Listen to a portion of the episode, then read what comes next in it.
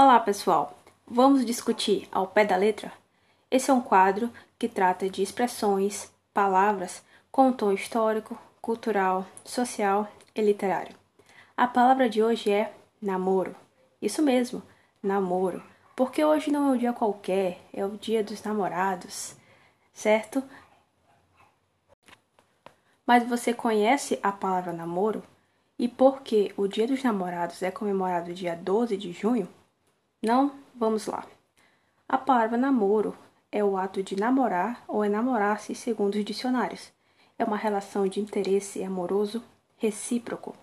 Vamos enfatizar o recíproco. Não adianta você namorar alguém e a pessoa não te namorar. Isso se chama crush. E crush não é garantia de namoro para ninguém. O verbo namorar é utilizado no dia a dia como verbo indireto, transitivo indireto namorar com alguém. Mas, nas gramáticas e nos livros, ele é descrito como transitivo direto. Namorar alguém, namorar fulano. Porém, alguns dicionários já vêm mudando isso e aceitando o transitivo indireto.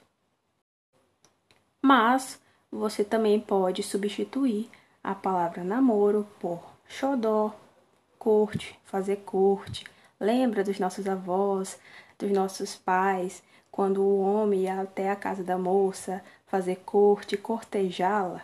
Pois é, galanteio, paquera, flerte são todos sinônimos de namoro. Etimologicamente falando, a palavra namoro vem de uma derivação regressiva do verbo namorar. Namorar passou a ficar namoro. E namorar vem de enamorar, que passou por um processo chamado aférese.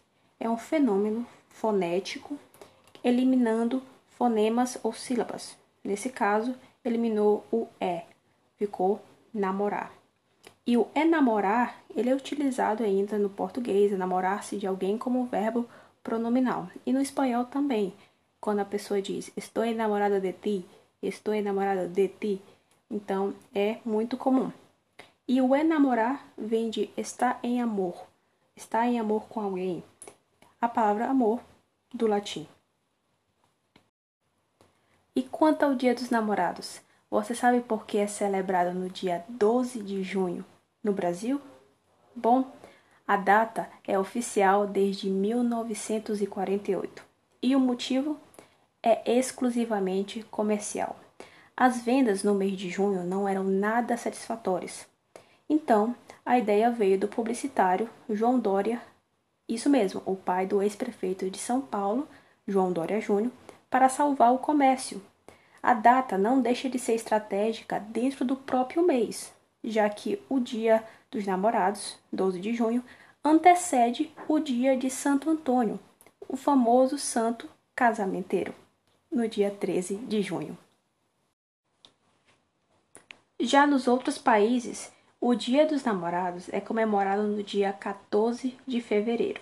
Se você fala inglês, provavelmente se lembrou do Valentine's Day, dia de São Valentim.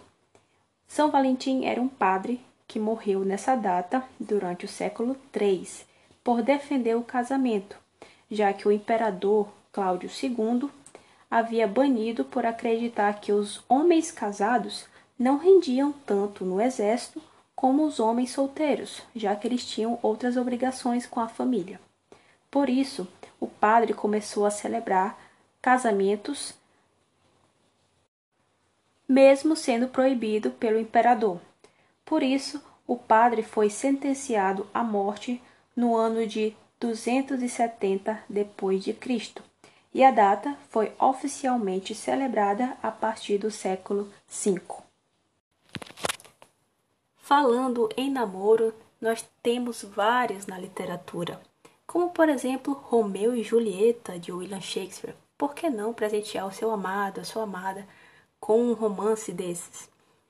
Entre Bentinho e Capitu, de Dom Casmurro, de Machado de Assis, ou até mesmo com flerte entre Elizabeth e Mr. Darcy, de Orgulho e Preconceito, da Jane Austen.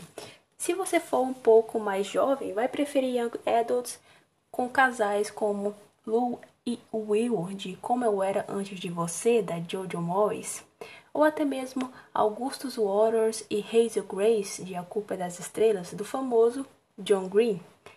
E se você preferir um príncipe cantado, pode passar o tempo com a trilogia de A Seleção de Maxon e America, da escritora Kiera Cass. Entre tapas e beijos, os exemplos são muitos, e é claro que vamos ficar com as lições, com os exemplos que esses casais podem nos passar. Bom, pessoal, esse foi o Ao Pé da Letra de hoje. Curta bem o Dia dos Namorados com seu amado, com sua amada. E se você é solteiro, já guarda esse podcast para o próximo ano, né? Porque quem sabe? Até a próxima.